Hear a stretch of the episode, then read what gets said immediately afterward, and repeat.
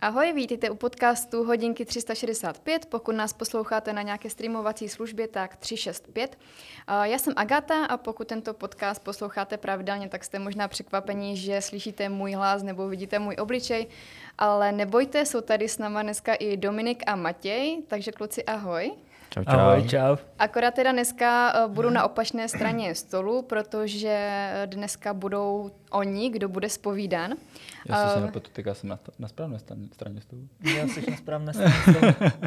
okay, tak každopádně budete vy ti, co budou spovídáni a nebudete dneska teda spovídat. Jsi nervózní? Strašně. Já jsem nervózní. Dneska si budeme povídat o ultratrailovém závodě, který jste běželi, pokud se nepletu, tak týden zpátky v podstatě, to tak asi vychází 100 Miles of Istria. Konkrétně vy jste teda běželi zelenou trať, která má nějakých 68 km. Převýšení, pokud jsem si to dobře našla, 2160 metrů. Klidně mě když tak opravte. Podle hodinek 2400. Ty brďo, tak, tak to by se měli opravit pořadatelé. Určitě vaše hodinky jsou přesnější než jejich vypočty. Kdo má 5 CZ? Řekl, že jo. Ještě než se pustíme do rozboru toho závodu, tak si nejdřív schrme, jak jste teda dopadli. Je teda ještě možná doplním nějaký kontext, kdy teda celkově startovalo 237 závodníků, z toho doběhlo nějakých 211. Jak jste si teda vedli? Matěj, si můžeš začít nějak jenom to schrň, jak to teda šlo, nešlo? jo, tak asi jsem čekal, že, že se začne ode mě a když to zkrátím, tak did not finish. Ok, k tomu se ještě dostaneme. Domy, co ty? Já si se nepletu a kdyby to nenapsal Matějův taťka na Facebooku, tak bych to možná ani nevěděl přesně, ale jestli se nepletu, tak jsem byl 42. celkově a 18. v kategorii? 17. 17. 17. v kategorii, pardon. Ne, vlastně Nady byl 9. tak jsem to spletl, mm-hmm. že, že, tak já jsem byl 17. v kategorii.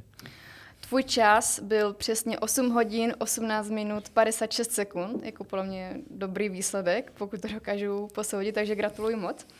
A zvláště na to, že to byl vlastně tvůj první ultramaratonový závod, jestli se nepletu. Ultratrailový první závod, jo. Jo, ultramaraton. A jak jsi spokojený s tím, s tím výsledkem? Jo, jo, jsem, jsem, jsem moc spokojený, jakože vlastně můj, můj vysněný čas byl nějakých 8 hodin.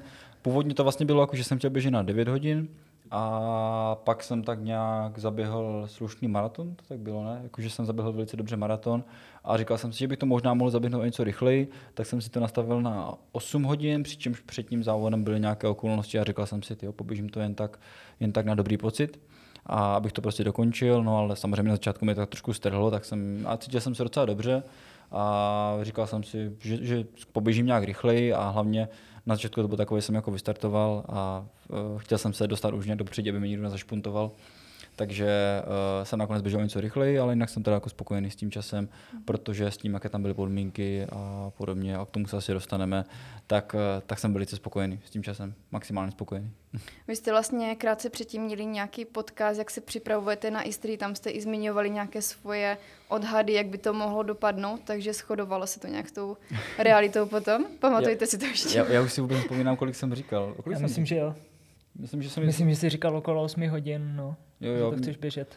Že, že to chci běžet okolo 8 hodin, ale pak jsme říkali nějako takové, jako, že jak to fakt bude, tak já jsem vlastně řekl, že vůbec nevím, jak to bude, protože nejsem schopný odhadnout, nebo nebyl jsem schopný odhadnout, eh, jak dlouho vydržím, protože vlastně moje největší distance, kterou jsem kdy běžel do té doby, byla 42 km. Eh, vlastně tam byl ještě ten Everesting, ten sice jako by neměl až takovou vzdálenost, ale měl jako mnohonásobně vyšší převýšení, takže to už se dalo považovat mm-hmm. takové jako ultra ale ta distance nebyla, mm-hmm. ale po těch 40, vlastně 68 byla jako moje největší distance, takže potom, co jsem přeběhl hranici maratonu, tak vlastně jako každý krok už pro mě byl jako překonání mého mm-hmm. maximálního limitu, takže, takže jsem vůbec nedokázal odhadnout, jak to půjde. Ty jsi zmiňoval, že jsi měl před tím závodem nějaké komplikace, tak eh, s čím se teda potýkal a i na trati přišly nějaké komplikace, třeba zdravotní? No, kdybych to měl celé zhrnout, tak eh, první komplikace byla, byla už před nevím, dva měsíce předtím už to koleno, ale to se skvěle vyřešilo díky Zuzce Rabicové, která mi pomohla strašně hodně a vůli Masterovi ještě Tomáši Oravcovi, tak jenom bych jsem chtěl takové kreditky, víš, tak jsem, tak jsem to řekl, reklama. ty jména. tak, eh, tak to se mi skvěle vyřešilo a už mi to potom přestalo bolet. Eh, hodně jsem začal dbát na regeneraci, to mi taky hodně pomohlo. I styl běhu jsem trošku upravil, ale to, byly takové, jako, to byla taková drobnost, protože potom už to fakt zmizlo a od té doby už nemám vůbec nic. Ale před tím závodem jsem vlastně týden onemocněl, takže jsem jakoby slehl, celý týden jsem vlastně předtím vůbec netrénoval a tam mám prostě na té stravě jako 0 km, nebo no, možná 14 km se mi zdá, nebo kolik. Jo, máš tam 14. Protože no. jsme běželi potom v neděli na hory, těsně před odjezdem, takže tam mám jenom 14 km. No a, a celkově jsem měl jako mnohem vyšší tepy než normálně, takže třeba klidová tepovka se mi zvedla o, o 10-15 tepů. Když jsem šel běhat, tak eh, tempa, kdy jsem měl normální tepovku 133, tak třeba bylo 148, 149, 150, takže to tělo jakoby šlo poznat, že není úplně v pohodě. I když jsme šli třeba běhat před tím eh, závodem, tak jsem prostě cítil, že ty tepy jsou jako mnohonásobně víc, než by měly být. Můj brácha, který třeba eh, neběhá tak dlouho, tak měl tepovku skoro úplně stejnou jako já, takže jsem věděl, že prostě v tom těle je něco nepořádku. A co, co bylo teda potom úplně nejčerstvější problém, co jsem vlastně zmiňoval i v tom streamu, tak jsem zmiňoval, že mám teda nějaký jako zdravotní problém a bylo mi trapné to říct, protože eh, když to řeknu úplně na ferovku, bolely mě koule. A, a bolely mě z toho důvodu, že jsme idioti a, a řekli jsme si, že si budeme dát souboj ve sprintu a ne jednou, ale dokonce dvakrát. Takže při tom prvním sprintu to bylo v pohodě, při tom druhém sprintu, kdy jsme byli ovíněni několika pivy, popice a tak dále, tak jsme se rozběhli a já jsem se potom večer už jsem cítil, že mě jako hrozně bolí v oblasti varlat. A uh, ráno, když jsem se probudil, to bylo něco hrozného, takže jsem, takže jsem si říkal, tyjo, jestli te, v takovém stavu půjdu běžet, tak to prostě jako nedoběhnu. Potom, jsme se, potom jsem vlastně den uběhl, už to bylo trošku lepší a já jsem si potom začal googlit, jakoby, odkud by to mohlo pramenit a našel jsem si, že ta bolest varlat by mohla pramenit jakoby někde odzad, že jsem si třeba něco udělal se zády. Mm-hmm. Tak potom jsme vlastně masírovali záda. Ale potom jsem, jsem, jsem, jako vlastně zjistil, Já že... potom poskytnu video re- režii. Jo, jo. Tak, to jsem, pomáhalo, jo? tak, jsem, tak jsem zkusil potom Ne, ještě... já jsem točil, nepomáhal. Brácha mě přejížděl tím ručním válcem po zádech, takže to je velice vtipná, eh, vtipná, vtipné video. No a potom jsem se protáhl a zjistil jsem, že najednou, když jsem si protáhl třísla, tak je to mnohonásobně lepší. No takže jsem našel jádro problému, že to nebyly co dobu jako varlat, ale byly to prostě třísla. A ty jsem potom neustále protahoval a musím říct, že v den závodu už jsem byl jako ten 100% co se týče těch, těch, eh, těch třísel. Během závodu jsem to potom cítil trošku, ale, ale v pohodě. Já jsem se strašně rozkecal, že? No a během závodu jsem měl víceméně jenom křeče eh, v oblasti žeber, mm-hmm. což si myslím tím, že jsem prostě byl, no, nebo jsem to potom vlastně řešil s Matesem, tak eh, to bylo tím asi pravděpodobně, že jsem teda vypálil na začátku a samozřejmě pro to tělo to bylo záhul, eh, byly tam ty kopce z začátku a podobně. Takže tady mě to fakt hodně bolelo, že jsem v jedné části musel jako seběh, kde jsem podle mě jako nejsilnější, tak, tak jsem najednou musel jít chůzí a přeběhlo mi asi 23 závodníků, takže to mě hodně zpomalilo. A, a to byl asi tak jako jediný problém, pak jenom takové ty, taková ta klasika, že mě prostě stuhly, stuhly stehna a tady to nádherně vyřešili jako solné tablety, které mi fakt zachránili prdel. Mm-hmm. Protože v ten moment, jak jsem si dal solné tablety, tak najednou prostě křeče, křeče v, těch, v té oblasti jakoby uh, stehen, tak úplně polevili mm-hmm. a, a paráda. A jinak si myslím, že mi asi nic nepotkalo. Jenom náběh, náběh na tam jsem dotáhl boty a bylo všechno v pohodě. Bylo třeba něco, co si zjistil, že ti chybělo, uh, třeba z výbavy, co si zapomněl, co si opomněl? Já jsem zjistil jenom to, že jsem měl hromadu věcí navíc. třeba jako, konkrétně? Třeba hrozně moc jídla, uh-huh. jakože na to, na to, kolik jsem Nabil jsem si fakt dost jídla, ale zjistil jsem potom, že jako něco jím, ale přivezl jsem většinu zpátky zase, protože jsem to tolik, toho tolik ne. Stačí mi ty občerstvovačky s tím ovocem, tam jsem to do sebe hodně pral, ale podle mě to byla i chyba, že příště bych možná jedl jako trošku více. Mm. Uh, a co jsem opomněl, tak rozhodně uh, co měl máte potom a půjčil mi se skvělá věc, tak rukávy.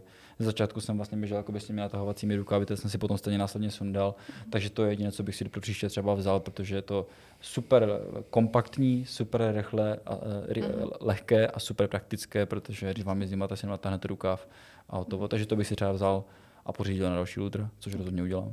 Jinak mi nic nechybělo. uh, Maty, pojďme teda k tobě. Ty jsi teda závod nedokončil. Co se tam teda přesně stalo? Hmm, doteď jakoby úplně nevím, co tam bylo, jestli, jestli tam byla třeba nějaká, já nevím, nemoc, která se projevovala jenom tím, že jsem měl prostě třeba zvyšené tepy nebo něco, ale vlastně už těsně před závodem, jako byly takové klasické nervy, jako bývají vždycky, ale stalo se mi, že už těsně před závodem mě vlastně natáhlo a musel jsem jít do trávy, kdybych se náhodou pozvracel, jo? prostě což jako není u mě úplně standardní. Když jsem prostě vyběhnul, tak první kilák, jo, tak všichni běželi prostě okolo 4,30, ten kilák byl z kopce, běželo se dobře a potom jsem si říkal, dobré, pomaličku přejdu do chůze, přišel jsem do chůze, ty tepy se mi na chviličku sklidnily, ale už když jsem šel do prvního kopce, tak jsem cítil jakoby srdce, že mi furt puší víc, než by mělo. A podíval jsem se na hodinky, no a zjistil jsem, že mám nějakých 180 tepů nebo 179. A já si říkám, to je blbost, mám špatně navlhčený pás nebo něco, protože jsem měl ještě hruďák sebou. Jo což prostě na hruďáku by neměla být chyba, když to tak řeknu. A pak jsem zjistil, že ten hruďák teda mluví pravdu a v tomhle tom případě už i ta hlava trošičku pookřála, protože najednou má člověk 180 tepů, ví, že je na nějakém pátém kilometru a ví, že to není v pořádku. Tak jsem si prostě říkal, půjdu, půjdu co to půjde a snažil jsem se nějakým způsobem se pohybovat dopředu, pak mě doběhnul Dominik, První, co říkal, že nevypadá moc dobře, s čím jsem hlavě jako souhlasil samozřejmě. To potěší. A... Já jsem byl ještě vysmátý, protože jsem se cítil, cítil, cítil dobře a ty jasná, že byl vysmátý jak lečo a říkal, mi moc dobře. A v tu chvíli já už jsem se vůbec necítil dobře a zjistil jsem, že ta vysoká tepovka mi úplně odrovnala nejenom nohy, ale i ruce v tu chvíli a nemohl jsem ani vlastně s hůlkama pořádně jít, protože jsme šli oba dva s hůlkama a prostě bohužel jsem ty ruce nemohl dát ani nahoru. Jo. Takže v tu chvíli už relativně odešla i hlava, pak jsem Dominika ještě jednou se běhnul v seběhu, chvilku jsme běželi spolu a pak mi samozřejmě utekl do kopce a tam už byla jako relativně moje smrt. Začal jsem se úplně trápit a to jsme byli na nějakém desátém kilometru před občerstvačkou těsně. Začal jsem se trápit, začal jsem zvracet už v tu chvíli, což je docela brzo na ultra. A věděl jsem, že ten den asi nebude úplně můj den. Bylo asi nějakých 20 stupňů, takže trošičku přehřátí ze startu bylo asi. A pak už to prohrála jak hlava, tak tělo, tak tak prostě všechno. Ty jsi tak nějak naznačil, že úplně jako přesně nevíš, co se tam stalo, ale myslíš si, že to třeba byl i nedostatek nějaké fyzické přípravy na ten závod, protože přece jen uh, ty si hlavně na, ta, na konci roku, jestli se nepletu, a na přelomu jakoby roku měl hodně problém s kolenem. Myslíš si, že třeba to bylo jako hlavně tím, že jsi asi netrénoval tak, jak bys třeba potřeboval na takhle náročný závod? Hmm, já bych neřekl úplně, nedostatek fyzické, fyzické přípravy, protože kdybych chtěl běžet v první pětce, tak tam bylo určitě nedostatek fyzické přípravy, protože samozřejmě prostě první pětka byla úplně někde jinde, i první desítka letos byla úplně někde jinde s tím, že to byl závod prostě UTMB série, ale já jsem nezačínal nikde ani třeba v první padesátce. Jo. Začínal jsem třeba v půlce startovního pole, a už jsem se cítil špatně. Takže ano, já jsem měl samozřejmě, nebo mám samozřejmě méně kilometrů. Myslím si, že teď mám okolo 700 kilometrů naběhaných v tom roce a necítil jsem se ani natolik, že bych měl naběhané třeba 100 za ten rok. Samozřejmě byly nějaké problémy, chtěl bych mít více kilometrů, být lépe připravený, ale může to být určitě jeden, jeden z aspektů, ale myslím si, že další aspekt byl málo spevněný střed ruce, z čehož mi prostě potom už odešla záda a ten aspekt už byl potom i hodně v hlavě. Mm-hmm. Takže spíš málo psychické přípravy. E, nebudu to tak nějak prostě jako svalovat na nikoho jiného, prostě ta, ta hlava před tím závodem vůbec nečekala, že by se něco mohlo takhle posrat, když to řeknu. Staral jsem se, ať má stajník Dominik pořádně zbalené bagly, ať jim nic nechybí, procházeli jsme si tu vybavu a na sebe jsem úplně kašlal, trať jsem si nahrával úplně v noci a říkal jsem si, že to prostě je to jenom 70 km, ale jak říká Vítě Kněžinek, nikdy to není jenom 70 km. Co bys třeba teď udělal jinak, protože přece už je týden od závodu, měl si asi často analyzovat, udělal bys třeba jinou přípravu, nebo jak si třeba říkal, že by se možná víc psychicky připravoval, tak eh, co by si změnil asi do budoucna? Hmm. Těžko se to říká. Ještě jsem úplně stoprocentně nepřišel na to fakt úplně stoprocentně, čím to bylo. A doufám, že teď, až, až pojedu jakoby za, za tátou, za Pavlem Urbačkou, takže něco, něco spolu jakoby změníme na té mé přípravě, ale samozřejmě jako chtěl bych mít více naběhaných kilometrů, a taky jsem se poslední týden před závodem necítil dobře, já jsem teda byl párkrát běhat, ale cítil jsem, že prostě ta příprava není stoprocentní, samozřejmě to jsem věděl. že jak koleno, tak tělo není úplně prostě v ideálním stavu a bohužel změnil bych asi úplně všechno. Jo. Stojíš si třeba za tím, že si ten eh, závod vlastně ukončil v polovině, nebo si teď zpětně říkáš, ty měl jsem to hecnout, měl jsem prostě jít přes hlavu, přes tělo a zkusit to dokončit?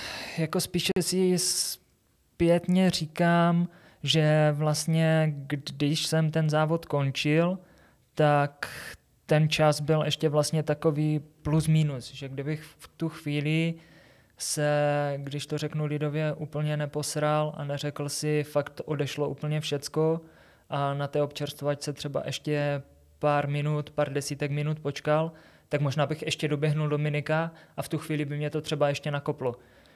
Mohl jsem asi zkusit ještě prostě nějaké věci, vždycky se můžeš zvednout z toho dna. Záleží, jak moc jsi silná v tu chvíli v hlavě. Já jsem v tu chvíli v hlavě bohužel silný úplně nebyl, nebyl jsem schopen prostě si říct, zkusím se přejíst, protože jsem se zkoušel několikrát přejíst, samozřejmě, jsem všechno vyzvracel a už jsem si říkal, nevím, jestli mi to pomůže, jestli se prostě nebude lepší úplně uklidnit. Jo. V tu chvíli, kdy jsme vlastně končili, tak mi brácha Dominika napsal, ať počkáme s odvozem, že bude taky, takže jsem na něho počkal, i když jsem v tu chvíli třeba zbíhal, tak jsem na něho počkal, ať to dojdeme s ním, ať se třeba nestane, že by se někde vybulil nebo něco, ono stát se může všechno. A ty jsi vlastně dojela kousek před tu občerstvovačku. Kde... Já jsem tam ještě tak jako doplním, že jsem tam byla jako takový support pro vás, byla jsem u toho.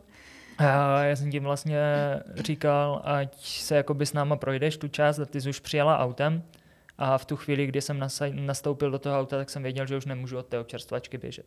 Protože kdybys tam došla a došli bychom tam spolu, tak já bych se ještě mohl rozhodnout, jestli to neskusit, jestli si nedat kolu a takové. Takže pro mě v tu chvíli ještě chviličku jsem přemýšlel nad tím, jestli do toho auta nastoupit a jestli tam neposlat jenom vás dva a nedojít to pěšky na tu občerstvovačku nebo neskusit doběhnout. Bylo moje rozhodnutí tam nastoupit a ukončit závod. V tu chvíli, když jsem byl na té občerstvovačce, dvakrát jsem měl prostě záblesk, trošku jako vyčítavého Matesa v hlavě, že, že prostě by tam, že jsem mohl to zkusit, ale už to bylo, jak to bylo, to už prostě nezměním. A možná jsem rád, že jsem to ukončil, že jsem se tam netrápil, protože ty problémy, které z toho teď ještě vyplynuly třeba dva, tři dny po závodech, tak mohly být větší. Teď mě asi nebudete mít radí, ale já využiju toho, že se vlastně navzájem tak dobře znáte a zeptám se Dominika, jak, jak to hodnotí to, že vlastně Mates eh, nedokončil ten závod, jestli to třeba tak nějak jako čekal, nebo jestli tě vyloženě překvapilo, že to prostě jakoby uh, nedoběhl. Jak jsem ho viděl na tom 7 kilometru na kolika tam, tak mi to potom vůbec nepřekvapilo. Uh, vůbec nemůžu zhodnotit, jako, co se tam stalo špatně nebo tak, protože to uh, současně to neví ani on a já už to nemůžu vědět vůbec, protože uh, člověk nikdy nevidí do toho, do toho druhého. Takže já si třeba myslím, že, že hodně lidí by, by se vybízelo třeba tak, jak se to zmiňoval, že je to tím, že nemá dostatek fyzické přípravy, ale s tím, na jaký čas on chtěl běžet a s tím, kolik už toho má naběhaného, tak i kdybych to jen tak, řekněme, běžet s těmi 700 km, což ani tak jako furt není úplně jako málo, třeba v nějakém běžném měřítku, tak eh, by to prostě dokončil, protože on tam jako už ty kilometry napleskané v těch nohách má a řekněme, že 68 je pro něj spíše taková v tom, v tom tempu jako taková Rozcvička. Ne rozcvička, ale jakoby je to jednodušší závod. No, ale tak samozřejmě, že mě to překvapilo, ale on už byl špatný před tím závodem a, a tak no, takže nedokážu to zhodnotit, asi k tomu nemám úplně co bych dodal. A zase naopak, Maty, jak ty hodnotíš teda výsledek Dominika? Ne, já jsem z toho byl neskutečně nadšený a řeknu to asi teď poprvé na podcastu. A mohl jsem ještě věc. Co mu říkám stále, můžeš ji potom dodat klidně. Co mu říkám stále a to je to, že Dominik má dostatek píle, dostatek vůle, dostatek talentu na to, aby byl prostě v top ten na světě, když se tomu bude věnovat. Má výbornou energii, výborný talent a to, co dokázal teď za poslední rok, tak prostě vidíme všichni, že ty výsledky jsou a jsem za něho šťastný, že ty výsledky jsou a jestli já budu moct někdy říct, že jsem mu třeba pomohl v začátku, tak už jenom to mě prostě u srdíčka hřeje, protože ho mám rád jako kamaráda, jako kolegu a jako týmového běžce, s kterým rád trávím čas i na tom tréninku, i na té trati. A doufám, že do budoucna třeba zažijeme závod, kde vážně třeba oba dva půjdeme svoje maximum a budeme se tam spolu měřit a budeme si to oba dva přát. Aby, abychom spolu doběhli, nebo aby jeden druhého porazil, doběhnout do cíle, podat si ruku a říct, byl to skvělý závod. Domi, Takže ještě chtěl... jednou ti gratuluju vlastně. děkuju, děkuju. Ty jsi chtěl ještě něco doplnit? Já tak... už nevím, co to bylo. Eh, ty už jsi trošku nakousil i počasí vlastně, tak eh, jaké jste tam měli počasí a vnímali jste třeba i to, že ten závod se vlastně odehrával v Chorvatsku, když to vy jste trénovali převážně teda v Česku. Jestli jste cítili z toho nějaký diskomfort nebo nějakou hlavní jako nevýhodu třeba? Já jsem nad tím vlastně takovým zpětně přemýšlel a jsem, jako, protože co mě nejvíce zajímalo, tak bylo, že jsme úplně všichni, co jsme tam byli, tak jsme měli tak, nebo někteří z nás měli jako abnormálně jako vysoké tepy, že jsem tam byl jako mm. já, já jsem celé to ultra běžel podle hodinek jako na průměrné tepy 164, jo? je to měřené optikou, není to teda hrudní pás, ale, ale i kdyby to třeba bylo 160 a ne 164 v reálu, tak furt je to strašně vysoké. A na to, že, že jsem prostě kopce chodil, že tam bylo hromada jako rovin, seběhy a tak, takže mi to jako nedávalo úplně smysl. Řekl jsem si, že to 164 je fakt moc, takže jako to srdce dostalo, bylo to pro ně jako podle mě velký záhul. Vlastně Tomáš Nadimáček, který tady byl taky v podcastu už dvakrát, tak říkal, že má úplně stejnou zkušenost, že taky tepy je jako opravdu hodně vysoké. I s tím, že třeba strávil 50 minut na občerstvovačce, protože měl nějaké zdravotní problémy, tak měl nějaké průměrné tepy 100, 150 něco dokonce. Takže jako fakt taky vysoké tepy a Mate sám říkal, že, že měl jako skoro 180 do kopce. Takže nevím, jestli to bylo tím počasím, nebo všichni jsme byli takový nějací jako po nemoci, protože bylo to zrovna předtím takové to období, že všichni byli na chcípaní. Tak uh, možná to bylo tím, uvidíme. Ale k tomu, k tomu počasí celkově samozřejmě, že to bylo jako uh, takové všelijaké. No. To bylo asi to nejhorší, že jsme vybíhali, a všichni nevěděli ani co, co pomalu všechno sundat, protože já jsem vybíhal vlastně ve vestě a v tričku, vestu jsem potom zahodil, tričko jsem si potom vyhrnoval rukávy, aby jsem, abych z toho měl aspoň takové mm-hmm. jako tílko, protože bylo přes 20 stupňů na slunku určitě. Vy jste vybíhali v poledne vlastně, takže mm-hmm. to bylo přesně největší no. Takže bylo jako fakt vedro. Pak se začalo, pak bylo čím dál tím tepleji vlastně, protože šel do toho kopce, že tak mu bylo čím tím teplej. A pak najednou jako jak, jak prostě lusknutím prstů se začalo ochlazovat, takže já jsem potom na druhé přeslaci vlastně už nasazoval bundu, to jsem nasundal až do konce, pak začalo vlastně eh, poprchávat, pak začaly nějaké krupobytí, takže padaly prostě kroupy, pak začaly blesky, strašně hodně foukal jako vítr, takže s náma to jako házelo ze strany na stranu. Uh, takže už tady to, se určitě podepsalo na tom těle, že teď to muselo jako všechno snášet, kdy vybíhalo ve 20 něco stupních a nahoře jsem mrznul, protože tam jako mrzlo, tam byla jako nula prostě. Takže a na konci ještě samozřejmě potom bláto, protože je to celé louka a když pršelo, tak eh, co krok, tak ta bota třeba byla tak jako reálně čtyřikrát těžší než normální, protože byla celá od bláta, mm. takže to počasí, to se na tom určitě jako hodně, hodně podepsalo. a jak to třeba hodnotíš ty? I to, třeba to Chorvatsko uh... Jako měli jsme, měli jsme handicap vůči ostatním zemím trošku v tom, že jsme přijeli samozřejmě ze zimy do tepla nebo jako některé, některé země okolo Chorvatska nebo teplejší, tak samozřejmě měli asi lepší přípravu. My jsme měli pár týdnů předtím super, protože už jsme běhali v kraťasách a v krátkém tričku a potom přišla ta prudké ochlazení, ta špatná fronta a zase jsme trénovali v zimě.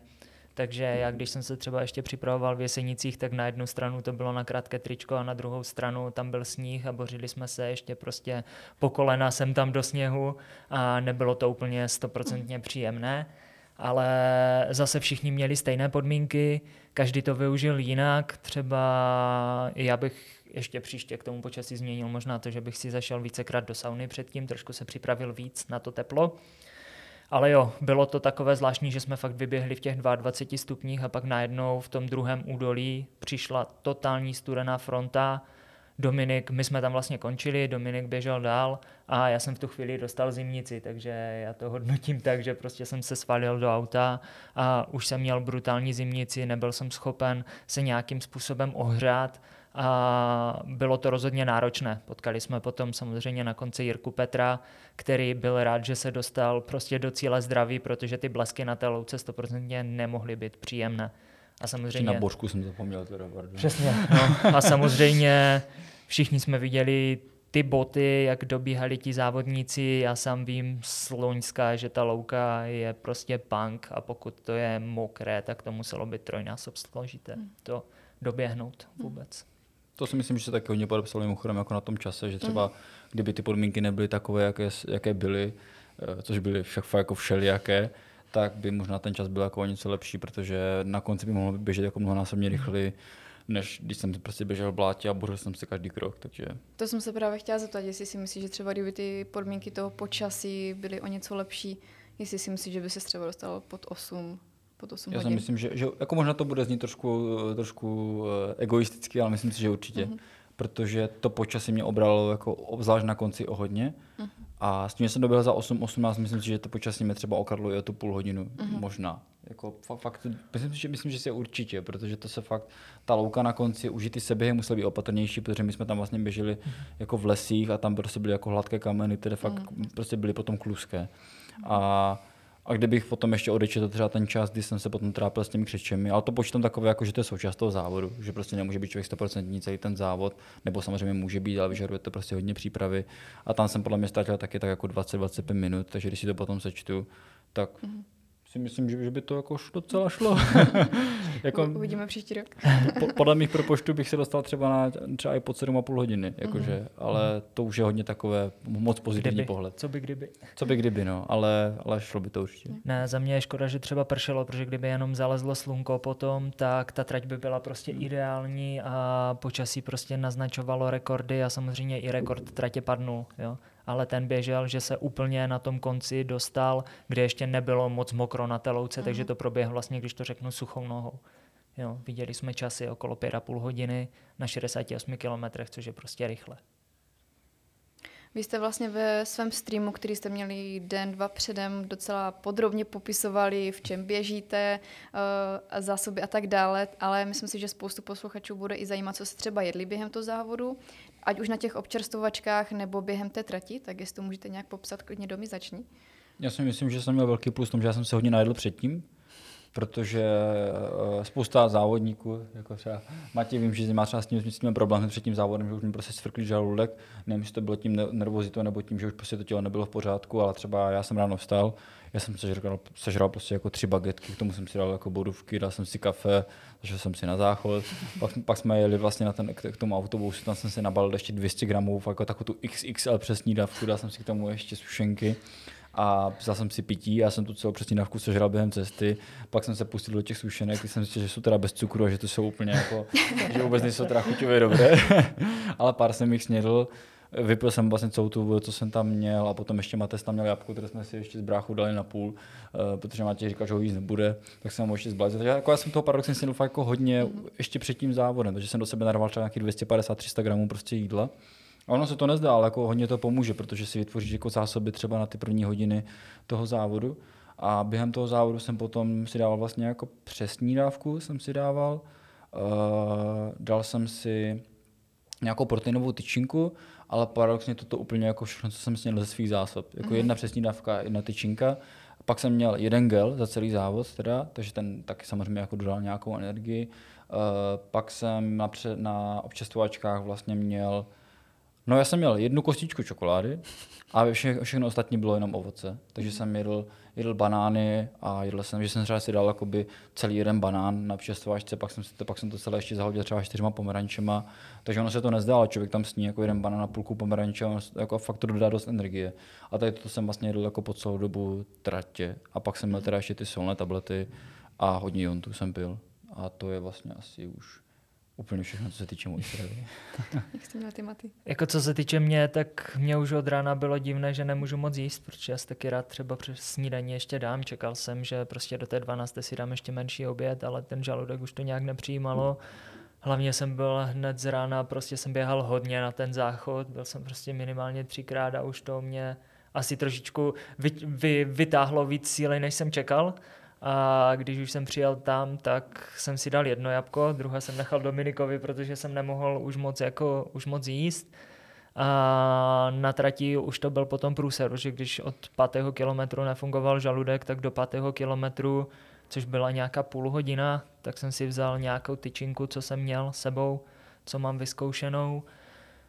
Ta mi chutnala, neměl jsem problém to prostě požvíkat, no ale pak šla vlastně okamžitě ven v zápětí, vlastně udělal jsem si takový nějaký rekord, že za tři hodiny jsem si dal tři gely, což já zase taky nejsem takový gelový člověk úplně. A prostě ono se říká, že když to jednou vyhodíš, tak by si měl dát prostě gel, snažit se narvat do sebe něco a udržet to v sobě. Jo?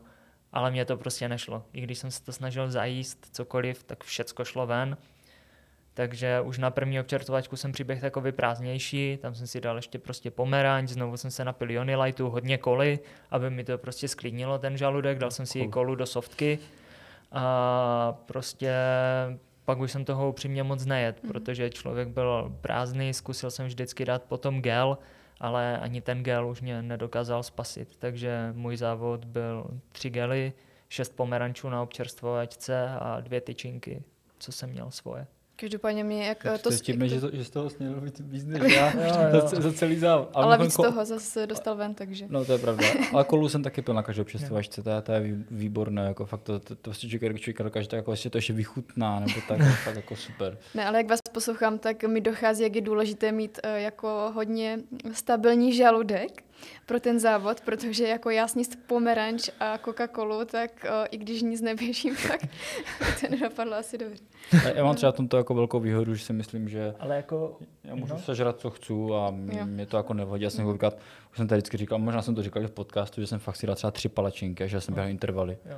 Jakože já mám fakt jako na tady to dobrý žaludek, takže a to bylo jako, že jsem si dělal tři palačinky, počkal jsem třeba 5-10 minut a pak říkal, no, dobré, dobré, už, už, už budu, takže. No, ale jako upřímně třeba u mě kola a pomeranče právě funguje i na ten špatný žaludek, což mám vyzkoušené už třeba z druhého ultra, co jsem kdy běžel v životě, protože jsem věděl, že po prvním ultra jsem měl nějaké problémy s žaludkem a věděl jsem, že se běhá třeba na kolu, pomeranče a rohlík a svoje první ultra těch 90 km v Novohradských horách tak jsem dal za 9 pade a běžel jsem to jenom na kole a pomerančích. Neměl mm-hmm. jsem ani jeden gel, ani nic jiného.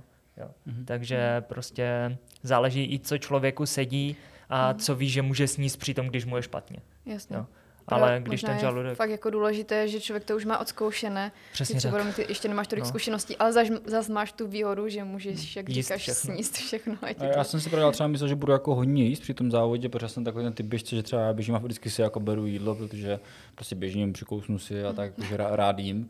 A ale třeba během toho závodu jsem zjistil a docela příjemně mě to překvapilo, že to tělo jako je schopné fakt fungovat jako dlouhodobě i na tom minimu. Jako, já jsem si vytvořil ten základ, jak jsem říkal, jsem to jako dost před tím závodem a potom, ale myslím si, že kdyby běžel jako něco delšího, tak by mi to jako potom by se mi to jako vymstilo, že mm. jsem toho sněl prostě tak málo. Takže to já uznávám, ale zase jsem jako rád, že jsem zjistil, že to tělo mu stačí prostě. Dal jsem si třeba největší jsme asi udělali ty gely, Matěj s tím asi nebude úplně souhlasit, ale že jsem si dal jako jenom jeden gel a ta energie mi prostě jako stačila na ten celý závod, takže to jsem byl třeba z toho velkou radost. Ačkoliv jsem si ji vzal šest sebou, tak jsem se žral jeden. Co je podle vás eh, na tom závodě tak obecně je nejtěžší? Jest to třeba konkurence, ta tráť, ty podmínky, jestli to dokážete nějak... Palice?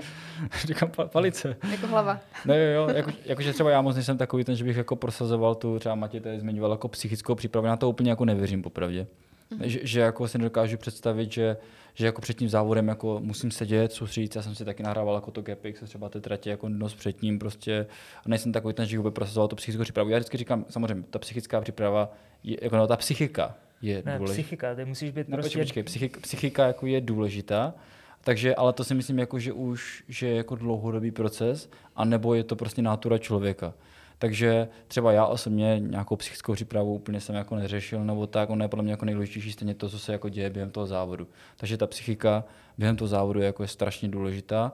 To, že, že si to člověk v té hlavě prostě jako, že to nevzdá, že si jako nevymýšlí blbosti, a, a, a prostě tu, tu hlavu si jako koriguje. To je strašně jako důležité, protože ta hlava během toho závodu tak nějak zabíhá všude. Třeba když jsem se dozvěděl, že oni dva končí, tak moje hlava začala hned, jo, a když, když já mám to trápení s těma křečema, a oni už skončili, tak jako taky bych mohl skončit, uh-huh. přeci jako když se tady nebudu trápit, když jako to, a pak jsem si říkal, ne, nemyslím na to, a pak už jsem na to nemyslel. Já jsem vlastně jako ten závod jenom jednou pomyslel na to, že bych třeba to vždycky mohl skončit a to bylo díky těm křečím a díky tomu, že oni teda skončili, ale jinak vlastně celý závod jsem, jsem na to ani nepomyslel, že bych prostě skončil. Uh-huh. Takže třeba na psychickou přípravu úplně nevěřím, ale myslím si, že ta obecně ta psychika jako je strašně důležitá, to jo. Jak to máš ty? Jo, jako v tom se asi shodneme, že to není jako psychika, že by si procházel tráť, ale být prostě obecně hmm. ready celkově se svou situací v životě, se vším. což já jsem asi nebyl upřímně v tu chvíli ani. Nebyl jsem schopen myslet třeba jenom na závod. A ať už to jsou prostě nějakým způsobem, to může být pro kohokoliv něco jiného, jo? to může být prostě vztahy, rodina, může to být prostě práce, cokoliv, co tě dostane do nějakých úzkých a v té hlavě nemáš jenom závod a už se běží prostě hůř.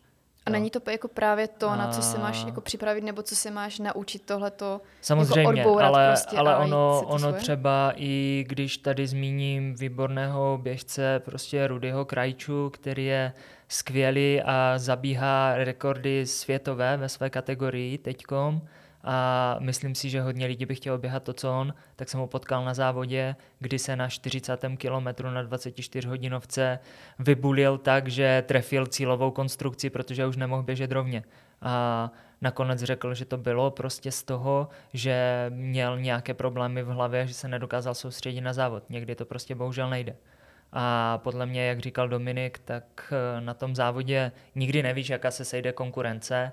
Tím, že prostě teď všechny, se, všechny závody světové série jsou pod UTMB, tak vždycky bude velká konkurence. To nám absolutně je jasné, že odpadá.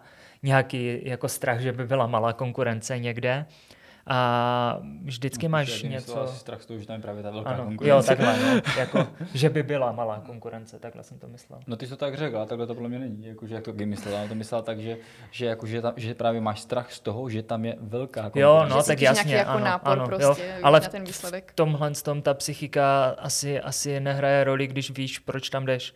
Jestli tam jdeš vyhrát, tak ano, to může být, ale jestli jdeš prostě doběhnout, tak ti to je jedno.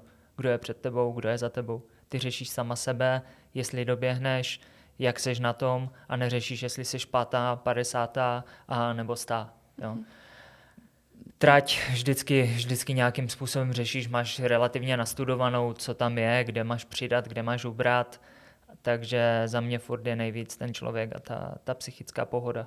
No hlavně, hlavně na tom je asi nejlepší to, že že když ty si zmínil několik jako aspektů, z toho to můžu ovlivnit, jako je třeba ten povrch, jako je konkurence, jako jsou třeba podmínky, ať už je to počasí nebo cokoliv no, tak, eh, tak ono to vlastně jako vždycky se všechno jako stejně vrací v té psychice že jako záleží vždycky na tobě, jak to všechno jako mm. vyhodnotíš. Takže i když tam máš jako to nejsračakatější počasí, tu největší konkurenci a tak dále, tak stejně to vždycky jako se vracíš té hlavy zpátky, protože si řekneš, že vždycky to je o tom, jako jak si to interpretuješ. Takže, takže pokud to samozřejmě začneš řešit, že tam je velká konkurence, ty začíná pršet, začíná mi mrznout ruce a, a začneš to jako strašně jako omílat a tak dále, tak samozřejmě že to jako zlomí. Ale, takže, ale, ale vždycky se to jako všechno stejně jako obloukem vrátí k tomu, jak to vyhodnotíš ty v té hlavě.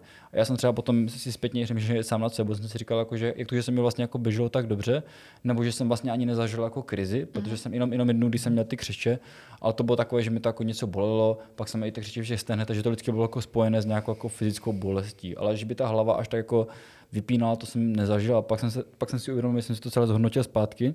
Já jsem zjistil, že jsem jako celou dobu běžel s prázdnou hlavou. Protože já, jsem, já si vlastně nespomínám na to, že bych na ničím přemýšlel během toho závodu. Já jsem prostě běžel a, a takový jako, že, že ono se vždycky říká, jako, že máš tím přítomným okamžikem a tak dále, jako, že to, já nechci tady se jako, že dávat do nějakých jako ezo věcí, ale, ale, ale, ale, myslím si, že na tom závodě jsem jako poprvé zažil, protože já při běhu strašně hodně přemýšlím, když jako trénuju, nebo, nebo si nám sluchátka uh-huh. a kolikrát zjistím, že stejně tu hudbu neposlouchám, protože stejně přemýšlím, ale během toho závodu jsem absolutně nepřemýšlel a to si myslím, že, že byl jako ten největší plus. Já jsem vlastně plánoval, že budu celou cestu poslouchat hudbu, uh-huh tak tu jsem neposlouchal. Pak jsem si chtěl nasadit sluchátka na, na druhé občerstvovačce. Vyběhl jsem a za, tři, za 30 minut, ani ne, za 20 minut jsem zjistil, že tak fouká vítr, že mi zafoukou ty, ty sluchátka odletí z uší, tak jsem si se zandal zpátky, takže jsem vlastně celou, celou, celou dobu běžel jako bez sluchátek, ale nespomínám si, že bych na ničím jako přemýšlel. A jako, dokážeš že... říct, čím to jako bylo? Jakože... Podle mě jsem prostě jako byl v tom, já jsem, si, já jsem si prostě běžel jako tak nějak svoje, jakože, mm. že jsem prostě vypnul tu hlavu, soustředil jsem se na to, abych to doběhl a, a byl jsem prostě jako v té přítomnosti, tak jsem se prostě díval pod nohy, díval jsem se na okolí, díval jsem se, kdo je přede mnou, přemýšlel jsem nad tím, jakože přemýšlel, ale jako v rámci toho závodu, jako třeba, uh, co bych si měl dát, nebo tak, jestli mm-hmm. jako hodnotil jsem sám sebe, ale to furt beru jako takovou tu přítomnost, takže a to si myslím, že byla taková moje jako výhra, že jsem prostě byl furt jenom v té jedné chvíli. Až na konci se to lámalo, protože jsem teď přemýšlel nad tím, když už konečně budu na konci. jo, tak tam už na konci byla fakt velká zima, to můžu potvrdit, že jsem se bavila i s jedním závodníkem, co fakt skončil skoro jako až na konci, protože mu prostě byla zima a už to jako nezvládl, mm. takže, takže ty podmínky byly fakt jako náročné. Jak hodnotíte třeba atmosféru toho závodu? Pro tebe to byl vlastně první evropský takový velký závod, ty si to už běžel tuším po třetí, tak jaká je atmosféra teď, ještě když je to nově pod tím UTNB, tak, eh, tak bylo to ona... pořád takové rodinné, anebo... Ne, ona ta atmosféra na té Istri je asi furt stejně skvělá, jako to samé asi na UTMB, to samé asi všude na zahraničních závodech mi přijde a jako upřímně Istrie nikdy nebyla úplně rodinný závod, protože ona je skvělá, je taková jako komornější oproti dalším akcím, mm-hmm. ale ono to dělá furt jeden pořadatel, ono se nezměnilo to, že to je by UTMB nebo něco, ono to dělá prostě jeden pořadatel a ta, záv- ta ta závodní atmosféra byla super. Byla škoda, že třeba na ty doběhy cílové prostě pršelo, takže lidi nemohli stát okolo tratě, nemohli tleskat, nemohli fandit a takové, takže kluci to měli v těch posledních částech trati takové hořko-sladké, protože doběhli do cíle, ale moc lidí jim tam netleskalo, většinou jenom rodina. A když člověk dobíhá, vidí fakt plné, když to řeknu, tribuny lidí, kteří jim tleskají, tak je to strašně super. A za mě ta atmosféra je pořád úžasná, organizátoři byli skvělí, že tam pro ty závodníky byli i v takovém počasí a myslím si, že prostě se vyplatí vyjet ven už jenom kvůli té atmosféře toho mm. závodu si to zkusit. Já to asi nemám úplně jako s čím, s čím porovnat, takže mm. uh, za mě je to takový jako asi komorní závod, jakože bych to tím, že to, je to pod UTMB, ale řekl bych úplně jako, že je to nějaký jako velikán nebo tak, ale v tom se mi to možná jako líbilo, mm-hmm. že tam prostě není jako hala lidí, já moc nemám rád lidi, takže, takže to bylo takové jako komorní, vlastně bylo dobře. A, a to, že tam jsou lidi, tak samozřejmě, jako Matěj říká, že to je pěkné, ale já jsem třeba potom už tím, jaké byly podmínky jako na straně takovém tom modu, že jsem se fakt jako těšil, až budu na konci. Takže já jsem to vlastně jako vůbec neřešil, já jsem ani vlastně neviděl, že tam je moc nebo málo lidí, já jsem to prostě tak jako proběhl a úplně jsem viděl takové to, tyho, tam už to končí a tam už čekal vlastně brácha a Matěj uh, a to bylo pro mě jako všechno. Takže to sice mě trošku, nejvíce mě asi jako mrzelo to, trošku jsem se těšil jako na takovou tu jako finisherskou medaili, takže to bylo takové, že to bylo jako schované tam v nějakém kamerlíku, protože venku prostě byly hrozné podmínky, tak všichni byli samozřejmě schovaní, takže jsem tam jako vešel, tam člověk vidí jako lehátka, někteří tam na kapačkách, do toho ti tam přijde někdo jako nasadit, nasadit prostě uh, medaily. A u toho vedle tebe stojí typ mm. jako s mikrofonem, který kouká ze dveří a dívá se, kdo dobíhá vůbec. A, a on vlastně moderuje to celé jako ze dveří schovaný, ale zároveň jako tak trošku venku, takže v tom to, mi to přišlo takové jako trošku, trošku škoda, že to bylo potom takové jako odbitější, ale oni za to nemohli. Prostě ty podmínky tomu nehráli, takže mm. byla zima jako prase. co říkáte třeba na organizaci? Bylo tam něco, co by se změnili, anebo bylo všechno OK? Všechno v pohodě? Ty jo, jako za mě bylo asi všecko úplně v klidu. Bohužel teď jediné, jediné, co můžu říct opět, tak nesklamalo to, že i když to přešlo pod UTMB, tak se vysrali na nějaké tvrdší postihy a takové věci. Když jsem potkal prostě Chorvaty mimo občerstvovačky, dávat Coca-Colu, být tam prostě jako support mimo občerstvovačky, což je prostě zakázané a penalizované časově, tak prostě tam se nic nezměnilo, takže člověk mohl mít do sebe jakoukoliv vybavu, protože ho zkontrolovali jenom prostě na, na tom při registraci a pak už nic, což je takové za mě trošku škoda, protože dává to prostě podnět všem, že můžou podvádět opět. A to mě na té Istrii vždycky trošku mrzelo. To samé mi vlastně říkal tata, že když dobíhal na ty poslední občerstvovačky a byla kosa jako prase, prostě všichni stomilovkáři tam fakt malem umírali zimou, protože už tam byli dlouho a byli unavení, tak nikde na občerstvovačce nebyl teplý čaj. Nebylo k sehnání teplého čaje a jediný teplý čaj tam měli pro Chorvaty, jo, zase. Jo, což mu vyloženě řekl někdo z organizátorů, že ten teplý čaj je pro Chorvaty. Což mi přijde takové trošičku sketchy v těchto podmínkách. A to je asi jediné za mě, jinak organizačně vyloženě povedený závod, není tam, není tam chyba, není tam, není tam nic. Jo. Takže vždycky se nám dostalo asi té nejlepší pomoci kdekoliv, kdykoliv a je to zvládnutý závod, už to běží minimálně, říkali 10 let, takže Mm, jakože třeba mi to obecně asi to podvání úplně jako nevadí, protože se mi to osobně dotýká protože tam nejsem proto, abych jako se nějak, jako, samozřejmě kdyby, kdybych s někým jako závodil o, o bednu a ten jeden bych viděl, že podvádí, mě to samozřejmě jako rozčilovalo, ale vždycky si říkám, že oni tím škodí jenom sami sobě, že si to jako neužijou, že vlastně jako nejdou do té, do té roviny se všema, že dnes jsme v tom spolu, tak v tom jako všichni budeme spolu, že tím vždycky škodí jako jenom sami sobě a ono se jim to jako nějak vrátí, asi tak bych to řekl. A co se týče té organizace, jediné, co mě trošku mrzelo, tak uh, že mi přišlo, že ty občerstvovačky byly takové jako málo rozmanité, co se týče jako té nabídky, vlastně na každé té občerstvovačce bylo úplně to stejné. Takže já jsem přiběhl, vždycky jsem se podíval, co tam je a jsem vždycky skončil jako toho banánu s pomerančí, protože mm, nevím, no, jakože možná bych tam příště dal takové jako různorodější jídlo, protože člověk prostě, podle mě jako člověk potom potřebuje něco takového, si řekne, ty to jsem tady ještě neviděl, prostě tak to, to mám zrovna jako chuť. A to, to úplně jsem, vůbec mě to nenapadlo, ale zrovna to, to, to mám úplně jako mega chuť, takže mi tam jako chybělo, takže když jsem běžel, tak, běžel, tak jsem přesně věděl, jako co tam najdu a, a to je možná něco, co mě trošku mrzelo, ale nevím, jak je to na ostatních závodech, ale co jsem tak slyšel, tak je to, že jsem tam jako rozmanitější. Tak ono je to tak, že vlastně i ty třeba polívka, rýže a takové, tak pro ty závodníky z těch dlouhých tratí to jo, bylo v Buzetu, bylo to předtím. Jo. Takže na té 60 se zase nepotřebuješ jo, takovou rozmanitou stravu tím, že tam prostě je to relativně ještě rychlý a krátký závod, mm-hmm. když mhm. to blbě řeknu a člověk tam fakt prostě potřebuje mít, potřebuje mít vyloženě jenom tu sílu z toho, z toho cukru. Tak to doufám, že ti, co běželi 40 a 20, tam jenom slupky pomerančů. Ale jinak jako jo, jinak na větších závodech samozřejmě třeba na UTMB a takové, tak bývají třeba tortily a takovéhle věci. Já se to právě těšil, že se tam najím, ty jo. A... Já jsem to takové ty jídla jako tortila, takoza, tak jsem se to no. těšil, ty jo, říkám. Třeba... V Chorvatsku tortila, takoza. Ale tak to je takové jako, že standard. Jako... To se dává, to se dává. To se hodně dává právě, toasty, ty, já to no. se teď těšil. A třeba no. američani dávají vařené brambory ze solí normálně na občerstvovačce. Mm. Vařený brambor ze solí je prý jako nejlepší na žaludek. Jako fakt čistě takový, jako jenom prostě vařený brambor ve slupce a loupaný. To tam byl takový standard, že, byl, eh, že byla čokoláda, chipsy, citron, pomeranč a banán. Ano. A, a pak tam možná ještě jako něco bylo, ale to už nevím, co to Byly bylo. nějaké preclíky a takové věci. No, takové, takové, takové, takový takové, prostě ten základ. No. Takové no. kravinky, no, takové ty, takové ty peclíky z kafandu, za 10 korun to bylo. uh, pojďme k hodinkám. no, tak my víme, že rád jíš, takže uh, Co jste měli za hodinky? Tak uh, já jsem měl teda, nebo oba jsme měli Fenixy Zero Mix uh-huh. na Nilonovém řemínku.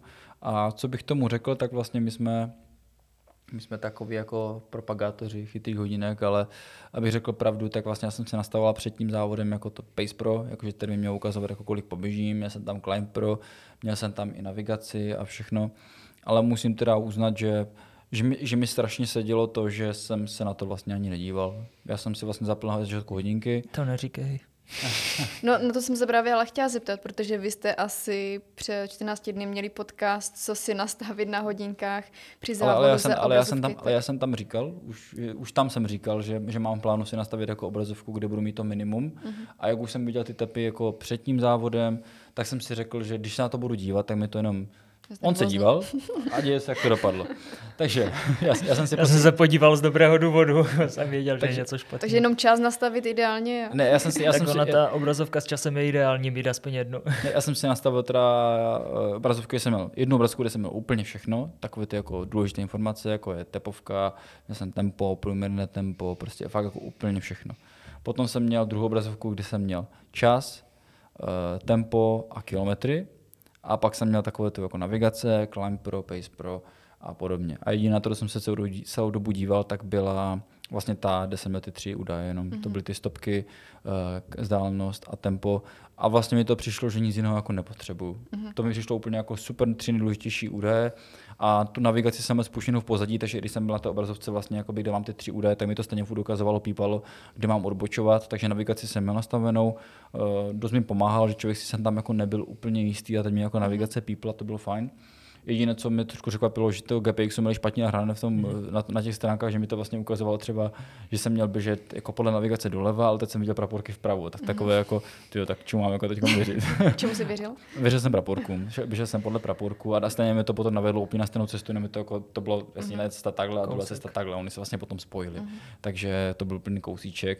Uh, ale, ale myslím si, že to mi hodně pomohlo, že třeba vlastně my, my jsme takový provokátoři chytrých hodinek, A když jsem na tréninku, já to fakt jako hodně řeším, ty čísla, dívám se na to, hodně mi to pomáhá, jako abych si v tom jako udělal nějaký pořádek, viděl nějaký ten progres, uh, sledoval sám sebe, ale během toho závodu už mi to přijde potom takové, že že ty čísla už nejsou důležitá. Jako nejdůležitější je prostě dávat tu levou před pravou a, a, ne, a neposrat se z toho. Mm-hmm.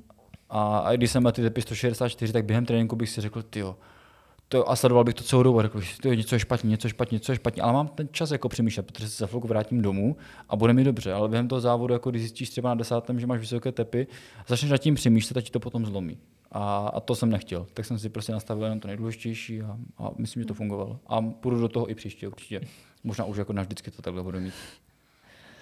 Já, co se týče hodinek, tak pořád mám to samé. Já jsem měl zapnutou nejvíc obrazovku prostě Climb Pro, abych věděl, jaký kopec mě čeká po Climb, případě. Climb Pro jsem taky, no, jestli si můžu ještě dodat, Climb, děkuji, jsem to připomněl, Climb Pro jsem taky používal. Výborná, výborná věc, to mi vlastně ukazuje na grafu, jako v jakém, jaké jsou přednou kopce a kde se zrovna nachází na té trati ve výškovém profilu. To jsem, to jsem, to jsem taky používal, abych, abych se naházel špínu, jsem měl tři obrazovky, ale, ale se nedůležitého. První pokračuj. V pohodě, ty jsi to řekl za mě, takže já jsem měl tohle nastavené. Díval jsem se vlastně jenom na tohle, aby si člověk dokázal orientovat, jak dlouho má třeba ještě na to se najíst do kopce a pak samozřejmě, když je zbíhá z kopce, jak je blbost jíst a ztrácet tam čas. Jsem se koukal na to, pak jsem měl samozřejmě, já jsem teda měl hrudní pás s sebou, což už asi neudělám, protože jsem zkusil druhý hrudní pás a vlastně oba mě odřeli, takže asi proto nejsem úplně stavěný, abych běhal dlouhé tratě s hrudním pásem. Tam jsem se podíval na tu tepovku, jsem tam, což jsem viděl, že prostě furt nepadá a pro mě, pak jsem to přepnul na Climb Pro a když už bojuješ s tím, abys vůbec přežila na té trati, tak ti jsou hodinky úplně jedno.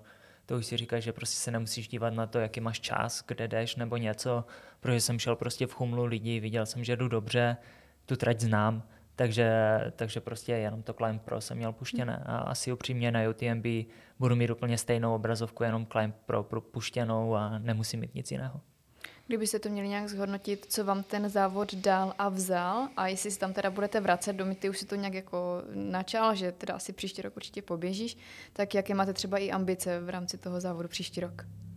Já si myslím, že, že hlavně příští rok, teď když už já jsem asi zjistil, jako co, co mi sedí, jako ať už třeba tréninkově, anebo i jako styl závodu, protože se mi jako líbí tady tyhle ty prostě jako horské závody, takže do toho asi se budou úplně nejvíce, mm, nebo ty kopce mě asi obecně jako baví. Vlastně jsem zjistil, že na, na konci toho závodu, když těch posledních 20, něco, 23 km bylo bez kopců, tak mi to spíše jako štvalo, uh-huh. než bych byl jako šťastný, protože jsem, já jsem si dobu říkal, tyjo, do 45. jsou kopce a pak už to bude jako lahoda.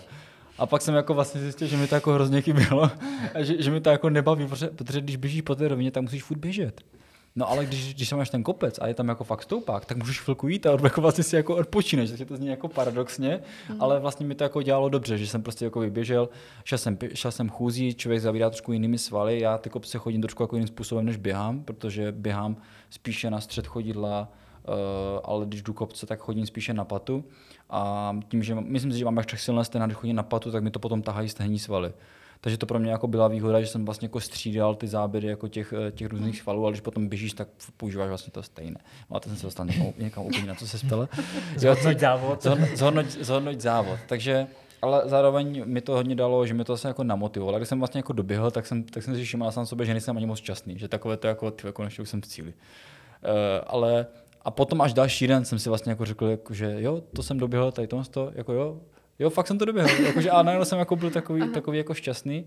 A vlastně už předtím, než jsem začal jakoby startovat, tak už jsem říkal Matějovi, že ten třeba jeden rok, dva roky si to budu užívat ty závody. A potom už na to tak nějak jako, že to dám do upozadním, ale zjistil jsem vlastně, jako, že mi to tak jako namotivoval. Jsem si říkal, že bych to mohl zaběhnout rychleji, že bych tam mohl třeba i jakoby něco už dokázat, třeba příští když potom ten trénink jako bude lepší, propracovanější, budu hlavně mít více naběhané a ty zkušenosti tak mi to vlastně dalo to, že bych se tam jako chtěl vrátit a třeba, třeba i běžet stejnou distanci, ačkoliv se vybízí, že bych třeba mohl zkusit tu větší, tak spíše mě láká jako běžet úplně tu stejnou a jenom tam jakoby zaběhnout něco, něco lepšího. Mm. A co mi to dalo, tak že, že jsem to prostě jako schopný zaběhnout, protože to samozřejmě byl můj první závod a byla to moje maximálka, takže to mě to dalo strašně, strašně moc. A co byla další věc, tak mě strašně potěšilo, jakoby kolik lidí okolo mě mě sledovalo. Jakože ta podpora, jako mm, vlastně rodiče se, se na mě jako sledovali, když jako úplně přesně jako nevěděli, kde se mají dívat, tak si to jako sami zjistili a tak vůbec se mi jako na to neptali. Možná bráchy se to ani nevím.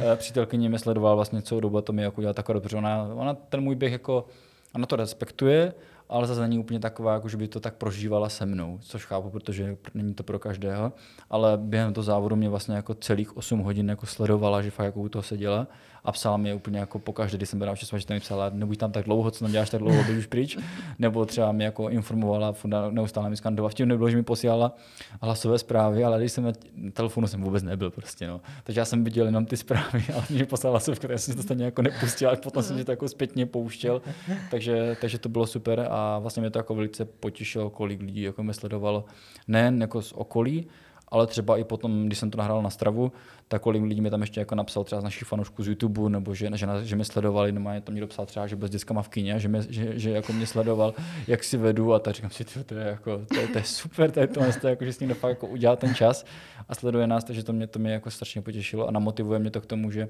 kdyby běžel nějaký další závod a ono by se to opakovalo, tak jako můžu jako budu tak nějak tušit, jako že, že, kolik lidí to sleduje a třeba mi to ještě nějak jako nakopne, abych, abych trošku, mm. trošku běžel rychleji.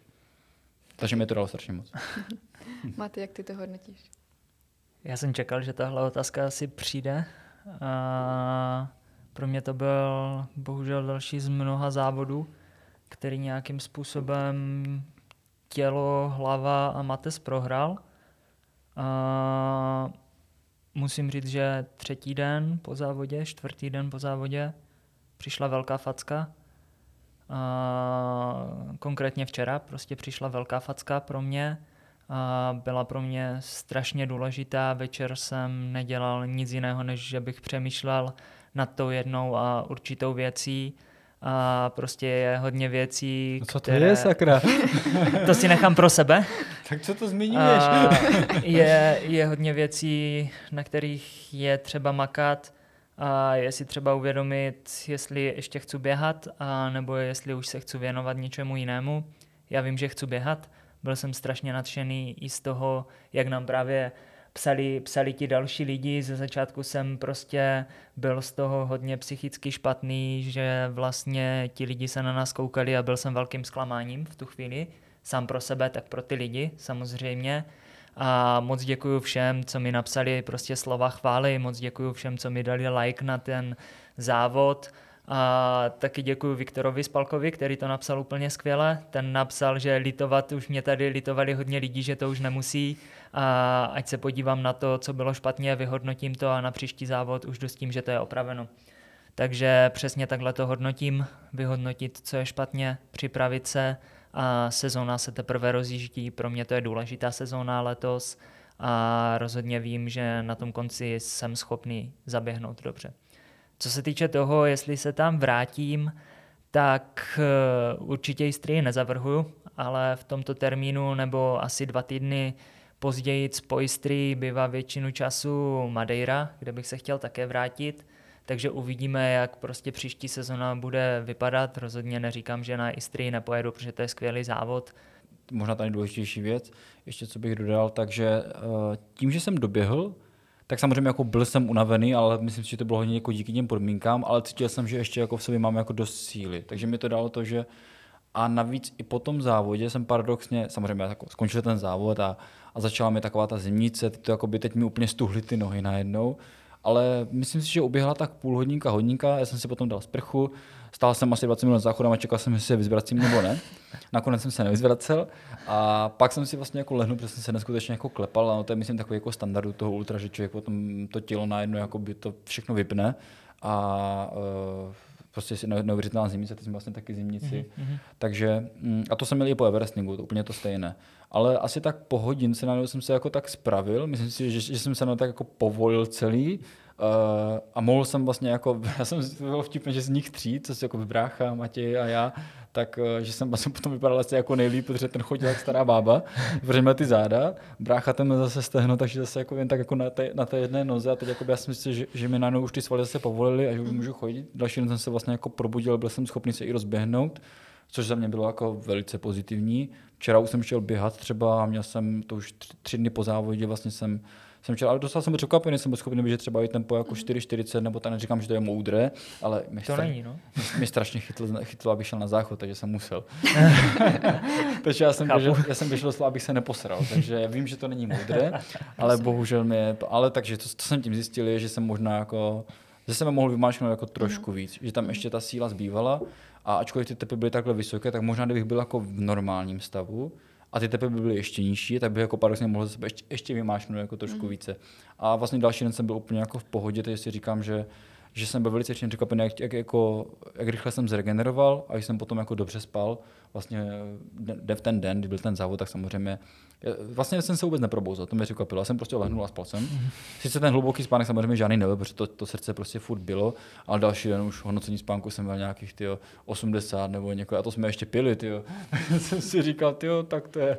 Takže možná bych spíše, možná jsem běžel po své možnosti. ještě, ještě to teda doplníme, jak Dominik vlastně říkal, že jsem měl nějaké záda, to tu ještě nezaznělo, tak samozřejmě tím, že jsem byl prostě totálně slabý. Já mezi tím zapnu Tak jo, jo, tím, že jsem byl prostě totálně slabý, tak samozřejmě už jsem potom z kopce zbíhal, jak to šlo, takže jak Quasimodo, snažil jsem se prostě dát jakýkoliv, jakoukoliv sílu do toho pohybu dopředu. A to samozřejmě jak přes špičku, tak přes patu. A když jsem šel přes paty, tak se mi to samozřejmě ta bolest dosadila v zádech, v kyčlích a potom nakonec i v obou kotnících, které jsem prostě několikrát protočil, už bolelo celé tělo, takže, takže prostě bylo jak bylo. A v tomhle tom to byla smůla. Ještě kromě toho, včera jsem se na chvilku ještě díval na náš oblíbený motivační film Rockyho. a tam to prostě, tam to prostě bylo, bylo jednoduché.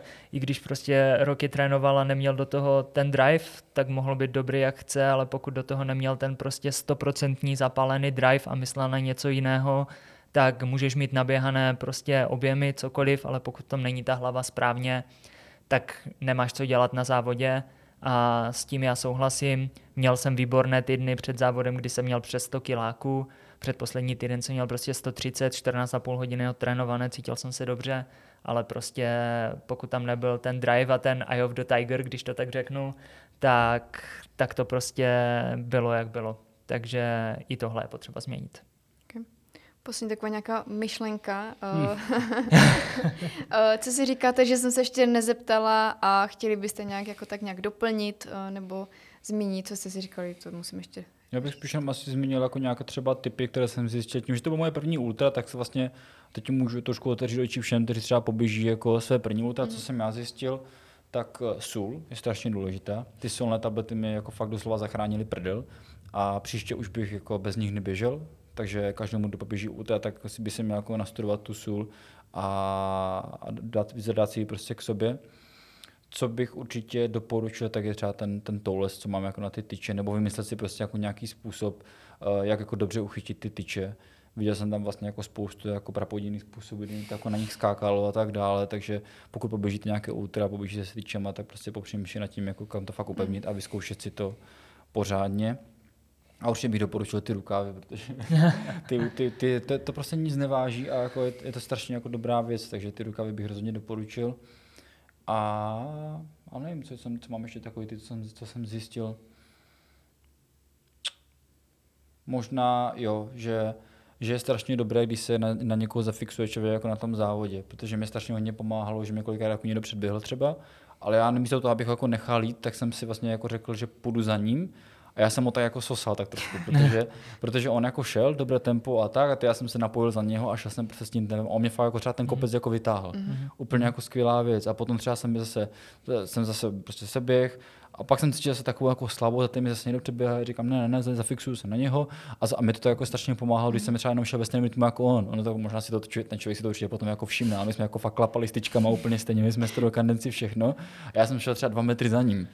Takže možná to tomu jako běžci je nepříjemné, ale myslím si, že on to ví. A, a mě to třeba hrozně jako pomáhá. Takže spíše nenechat jako ty, ty ostatní jako utíkat, ale tak trošku jako se na nich přišivit a využít to. Mě to třeba hrozně pomáhalo a vlastně posledních 10 km jsem třeba běžel se Slovincem, se kterým jsme se tam úplně po náhodě potkali a my jsme se jako fotách předbíhali, protože jsme už tak byli jako nalezení na stejné tempo a běželi jsme ve stejných sračkách. no a potom jsme se vlastně na sebe, my jsme potom šli přes takové jako fakt jako největší bláto a on se na mě tak jako usmál a ptal se mě, jako, jak, jaká, jsem, uh, jaká jsem trať, asi aby zjistil, jestli spolu závodíme nebo ne, tak jsme teda zjistili, že jsme na stejné trati a místo toho, abychom samozřejmě spolu závodili, tak jsme se úplně normálně běželi vedle sebe. A já už jsem potom byl takový, jako, že jsem se fakt strašně těšil do cíle. Ale, ale on jakože uh, to asi cítil, tak běžel jako přede mnou já jsem běžel za ním a mě to samozřejmě nutilo, prostě abych jako běžel, protože on běží, já běžím, běžíme spolu, tak prostě poběžím za ním. Potom asi po pěti kilometrech on jako najednou už jako začal taky už jako stagnovat a já jsem to na něho cítil, ale já už jsem se v tom cítil dobře. Uh-huh. Tak jsem zase šel já metr před něho a dobil jsem to jakoby, a já jsem zase ho vedl jakoby, mm, k tomu cíli a to si myslím, že jsme si strašně moc pomohli. Jakože to se to fakt nezdálo, to, to bylo jako pro nás oba jako mhm. obrovská pomoc. Já jsem o tom i děkoval v cíli a myslím si, že pochopil, jako proč mu děkuji, ačkoliv jsem mu to nemusel jako nějak vysvětlovat. A on taky, takže jsme si to jako pěkně. Takže to je za mě jako úplně superové, prostě to jako fakt se zafixovat na někoho. Já vlastně jako nejsem typ, že bych si s někým úplně povídal během toho závodu, ani jsem si s někým nepovídal, s tím Slovencem jsem prohodil jako nějakých pár slov, ale, ale to, že si s někým povídáš, ještě neznamená, že, jako, že nemusíš tam být jako tak nějak s ním, protože on ti jako fakt pomůže, mm. aniž by to tušil. Co bylo za otázka? Ne, já jsem říkal, že... že to bylo rozvedené tak daleko, že... Jenom nějaké závěrečné myšlenky, co třeba ještě nezaznělo a jo, fakt tak, si to chtělo. Uh, určitě jsme to říkali už v minulých podcastech, já to asi jenom zopakuju.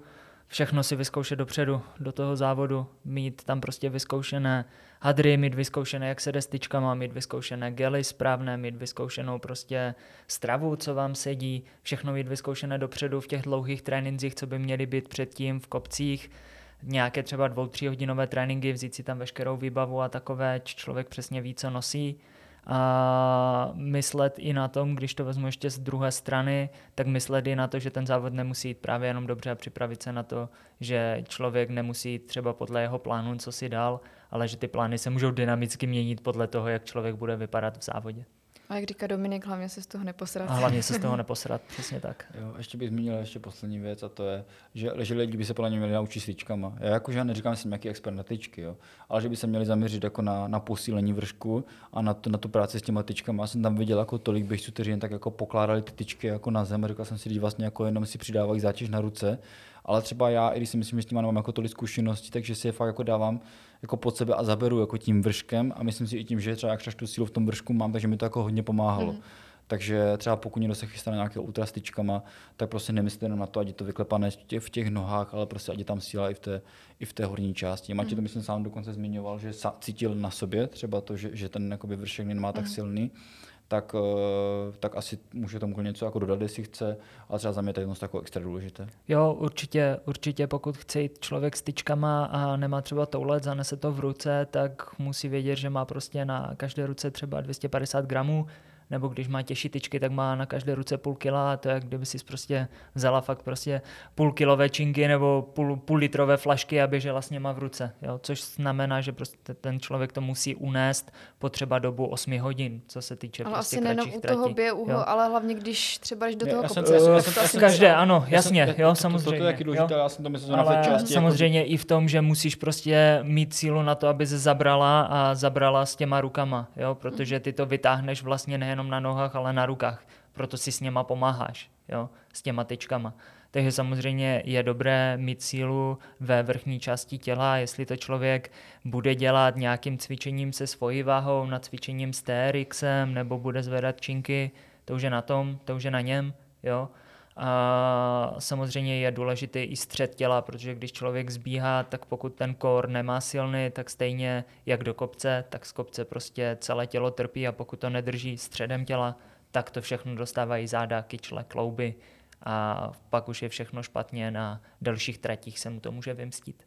Jo. Já to jsem přesně cítil po závodě, Takže jsem, jsem cítil břišní svaly. Přesně tak, jo. Ten, ten core je hodně důležitý, ten se dá samozřejmě cvičit mnoha cvičeními, kdo není úplně třeba příznivcem chození do posilovny a takové, můžu doporučit třeba slacklining, což je sport, kdy si dáte vlastně popruh mezi dva stromy a chodíte po něm. To je výborné cvičení na kor a mimochodem i na záda, na veškeré svaly a můžete cvičit takto v přírodě, třeba s kamarády u pivka ještě.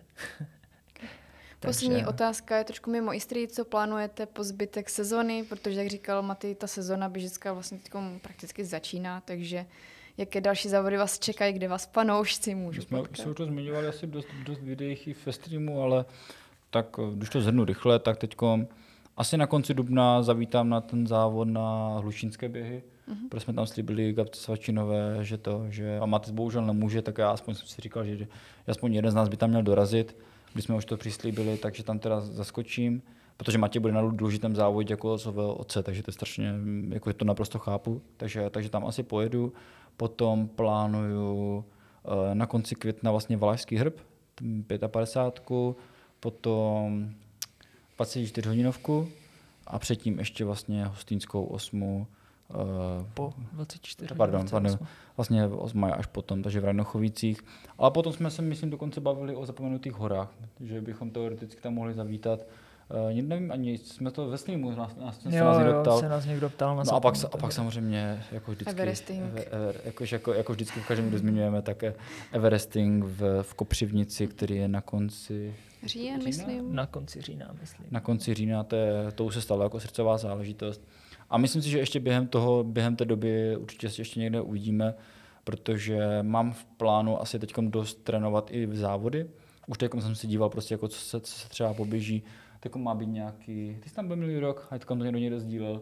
Avizran nebo Naviz? Jo, Alizran, jo, Alizran. Jo. A díval jsem, díval jsem se už takhle. Bývá jako... na jaře a teď byl na podzim loni, no, no, no, kvůli a, covidu. A teď jsem se jako tak díval různě jako na takové jako menší závody. Ale a... Alizran ti nevyjde, šefe, on je myslím, že ve stejný termín jako běh kapky Svačinové. No, tak prostě tak jako různě se, se dívám po takových jako menších závodech, že mi to přijde takové, že uh, člověk získá nějaké zase zkušenosti, vyzkouší si tu výbavu, třeba získá nějaké sebevědomí, pokud je to třeba menší závod, tak samozřejmě uh, někdo by řekl, že to je vychytávačka, ale že tam jakoby uh, se trošku polepší člověk to sebevědomí, protože na, tom, na těch jako velkých závodech uh, tam je to takové, tak si to zaběhneme a necháme ty lidi, jaké, ať si to sežerou třeba. U mě, mě už vlastně lidi uvidí jenom na Valašském hrbu na 55. Je to můj asi poslední závod před UTMB. A budu se hodně, hodně soustředit na trénink, budu chtít být často v Tatrách, často trénovat na nadmorské výšce. A spíš než závody, tak teď fakt budu věnovat hodně svému tréninku a tomu, abych byl na UTMB připraven. Po UTMB, jak už zaznělo, budeme určitě na Everesting a to jsou pro mě jako asi tři teďkom akce, které můžu jako říct, že tam asi pro budu, pokud se nic nepodělá. A jestli do toho bude ještě nějaká další akce, to už se potom uvidí, jestli to bude nějaký osobní projekt, kdy se proběhneme na nějakou další vzdálenost nebo něco. Samozřejmě lidi mě budou moci potkat na 24 hodinovce, kde budu s Dominikem jako saporták, a nebo na, no, na osmě, kde jsem přislíbil i pomoc organizátorům, takže když tak budu vlastně i tam jenom jako prostě klasický neběžec. Jo, ale rádi se někdy necháme pozvat, že? Když nás poslouchá někdo organizuje nějaký malý závod, rádi přijede. Pokud bude čas. Ok, super kluci, tak eh, já moc děkuji, že jste si našli čas přijít do vlastního podcastu. Jo, jo, no, v, pohodě. v pohodě. Urval jsem si to, pak ten ti, kousek. Pak, pak, pak ti nám to uh, účet, účtenku za benzín. Jo, jo, dobře, dobře. Uh, rozloučím se teda i s posluchači, s diváky. Já už se budu teda těšit zase jako jenom posluchač vašich podcastů. Uh, mějte se, hodně úspěchu teda v dalších závodech a čau čau. Mějte se, čau. Mějte se, čau a ještě jednou děkujeme za to, že jste nás sledovali vůbec na Tastery a drželi nám palce, takže díky a čau. Na další týdny máme mimochodem slíbené už eh, další zajímavé hosty. Už tady nebudeme jenom naše dvě držky, ale budou tady hosti. Jako to se děkuji, děkuji, Domi, to si řekl opravdu krásně. To jsem myslel jako naše dvě držky, Přesně ale tak. budeme mít hosty, tak se můžete potom těšit a mějte se. Mějte se, čau. Ahoj.